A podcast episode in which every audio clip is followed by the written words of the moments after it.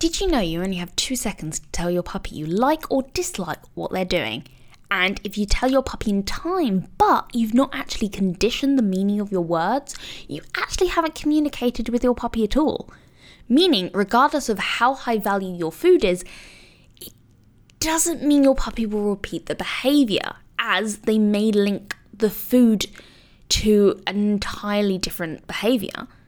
For example, if you ask your puppy for a sit, and you start getting the food out of your pocket and they suddenly jump up to get the food from your hand, you've actually rewarded for the jumping, not for the sit. So, how do we effectively reward and communicate with our puppies? Well, we do that through markers. So, let's dive into today's episode all about just that. This is the Perfect Puppy Podcast with Miriam Pollard walking you through all the steps you need to train the perfect puppy for your lifestyle. So, what are markers? Markers are a word or a noise that we classically condition our puppies to to tell them what we like or dislike what they're doing. The markers are usually a short, sharp sound so we can time our rewards correctly. As a trainer, I use several kinds of markers that I've conditioned different meanings to so I can provide clear communication to Tiggy when I'm training her. This ensures she is more confident in the exercise. The first few episodes I did of the Perfect Puppy podcast, I said the first thing I teach was a puppy's name. Well, after much more research and analysing how I actually train, this isn't correct anymore. In fact, I didn't decide on Tiggy's name until she was about three months old.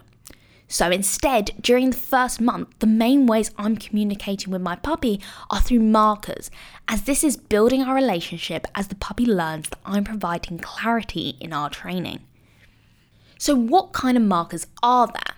So, the two most popular types of markers are terminal and continuation markers. A terminal marker tells the dog, I like what you're doing, you're getting paid, and it's the end of the exercise, kind of like a monthly wage. You then have a continuation marker. This is a verbal marker or a sound, which is typically praise to tell the dog, I like what you're doing and keep doing it. Think of this like praise from your boss or colleague. Before I get into all the markers I personally use, there are two ways to communicate these markers to your dog verbally or through a sound. A verbal marker is a word I personally use yes as my terminal and good as my continuation. The downside of this is it's inconsistent. However, it means you won't lose it as long as you have your voice and it's free. And it's also quite more convenient. Then you have a sound, typically clicker, but quite frankly, it can be any sound. What it means is that it's consistent and it means that it won't change, meaning it's easier to classically condition this and it provides predictability and clarity when communicating with your puppy. The downside is that clickers are really easy to lose, and as I'm recording this, I haven't been able to find mine for a week. And also, if you're learning to coordinate and juggle your dog and training, an extra tool in your hand can be kind of tricky, especially for your puppy pools, But otherwise, they are an absolutely amazing tool. So, what markers do I personally use? So, I always teach my clients a terminal marker and then progress to a continuation marker. However, there are loads of ways to use a marker. These are the markers I personally use or have used with Tiggy. Apologies in advance if this gets quite complicated. So, my first one is a terminal marker. I have both a verbal and a clicker charged. Tiggy knows the verbal marker better than the clicker because I use it more. However, we've started using the clicker far more so my communication is consistent, predictable, and clear. My second marker is a continuation marker. I use a verbal marker for this. I can't be asked to learn how to click a marker three times to charge a continuation marker. Like I said, the pros of a continuation marker is the consistency, and if I can't consistently click three times, then quite frankly, it's not worth it to me. I do, though, need to charge a consistent continuation marker, but this is me generally just being lazy with Tiggy. I'll be frank. Um, my third one is an external terminal marker. So I have two terminal markers. I have my external reward terminal marker, which is a go get the toy or go get the reward. Then my normal terminal marker, which I've just spoken about, is come to me for the reward or toy. I found there was so much confusion when I'd have two toys, one on me and one away, and I want her to come to me, so I decided to add this one recently, and it's been absolutely incredible. Because before I would say, for example, my yes marker, my terminal marker, and she'd go the other way or come to me, and I would have to correct her or nudge her the other way, and it created so much confusion because she didn't really know where she had to go for the reward she did the exercise great. It was just like, great, okay, where do I go? So this provided extra clarity and extra c- clear communication in our toolbox, so to speak. the fourth one is a no reward marker. And quite honestly, I rarely use this. I find this more of a nagging marker and word, but I have charged it to tell Tiggy she's not going to get a reward if she continues doing whatever she's doing it is sometimes handy when I'm free shaping because she'll sometimes go into a sit stay, down stay, or you know, progress through all her other rewards for ages and then wait for a marker. This is more common for like her down stays and her sit stays because she'll just be there for ages.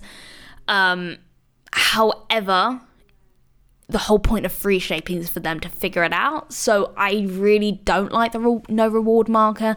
I think it's just it's one of those markers where you're giving your dog you're not allowing them the freedom to figure things out. That's my personal preference. However, it can be useful if used correctly. I just haven't really found a use for it. So, therefore, I haven't practiced it properly. And quite frankly, I'm not the person to ask um, about how to charge a no reward marker that's consistent and precise because I don't really use it. And then my fifth one is a correction marker. Now, I'm throwing this in because I've thought about doing this, but honestly, I generally can't be asked. I usually say leave for to stop what you're doing and come to me or a week recall. So I have something I can reward for as I don't want my I don't want to mix up my markers. For example, I've just corrected you, you stop doing it, and then I reward you. Well, I can just use a leave or a recall for that instead. But you can charge this. It can be very handy when you have a vocal dog and you need them to stop barking at the door from a distance. However, I think I'd rather just a uh, shut up and be quiet command and then reward for that but it's up to you. And I do know when done correctly, this can be really handy from distance. So they're doing something and you just go no, and they're like, oh crap, okay. but it's totally up to you. And for young puppies, you really don't need this. This is, like I said, this is what I've either used, know of, or are using currently with Tiggy. So, how do I charge a marker? Because I've been talking about charging a marker, and Charging process is the classical conditioning phase of teaching your dog that a click or sound or verbal marker equals food, reward, toys, consequence. Whether that's a positive or negative consequence, it's up to you, but that's what you're charging. That's the process of charging. So, how do you charge it? So, I always recommend starting with a terminal marker to keep things super simple. Choose if you want to charge a verbal or a clicker marker, both are fine. I prefer clickers. Simply click the clicker or say your word. I recommend the word yes because it's short and sweet. And feed your dog. Click, feed, click, feed, click, feed. This is classically conditioning your dog to pair the sound of the clicker to the reward of the food or toy. If you want to learn more about how to charge the other markers or even going into terminal markers more in depth, then I highly recommend getting on the waiting list for Puppy University, and you are going to find out why later on in the episode. Now, how do I use a marker? Because it's great to know how to charge it, but how do you effectively use one? So, whenever your puppy does something good, and this is using our terminal reward marker, Click your clicker and give them a reward. It's so simple, yet so effective. When your puppy looks at you, click, feed. When your puppy sits, click, feed. When your puppy comes back, click feed. You're teaching your puppy, hey, good job, I like that. Payment is coming. And you're using operant conditioning when doing this process. In this case, positive reinforcement to teach them what you like. But because you've effectively charged your marker using classical conditioning, you'll be able to tell your puppy in the two second window that you like the behaviour because realistically, you won't be able to give your puppy food in time for them to realise what they've done right, hence why we use markers. The reason why it's so important to clearly communicate with your puppy is to avoid frustration between both you and your puppy because you don't understand why your puppy is doing all the behaviors apart from the one you thought you taught them simply because you haven't used the two second window to mark the behavior so they repeat it again. Instead, what you've done, you've just rewarded a totally entirely different behavior that you haven't realized, all because you haven't used correct communication. Now, if you'd like to learn more about this, well, my free five week bonus program that I have been raving about all over Instagram has just gone live. The program is called Clarity Not Conflict, and you can be part of this when you lock your spot in Puppy University. The Clarity Not Conflict program is to teach you how to effectively train your puppy to be a well rounded family pet. Effective training starts off with a successful relationship. And if you want to have a strong relationship with your puppy, then you need three things confidence, clarity, and consistency. So, if you are an unconfident and slash or new puppy owner who wants to become more confident training the puppy, feel clear on their goals, and know how to effectively communicate with their puppy, and have the motivation and support to be consistent, then lock your spot today.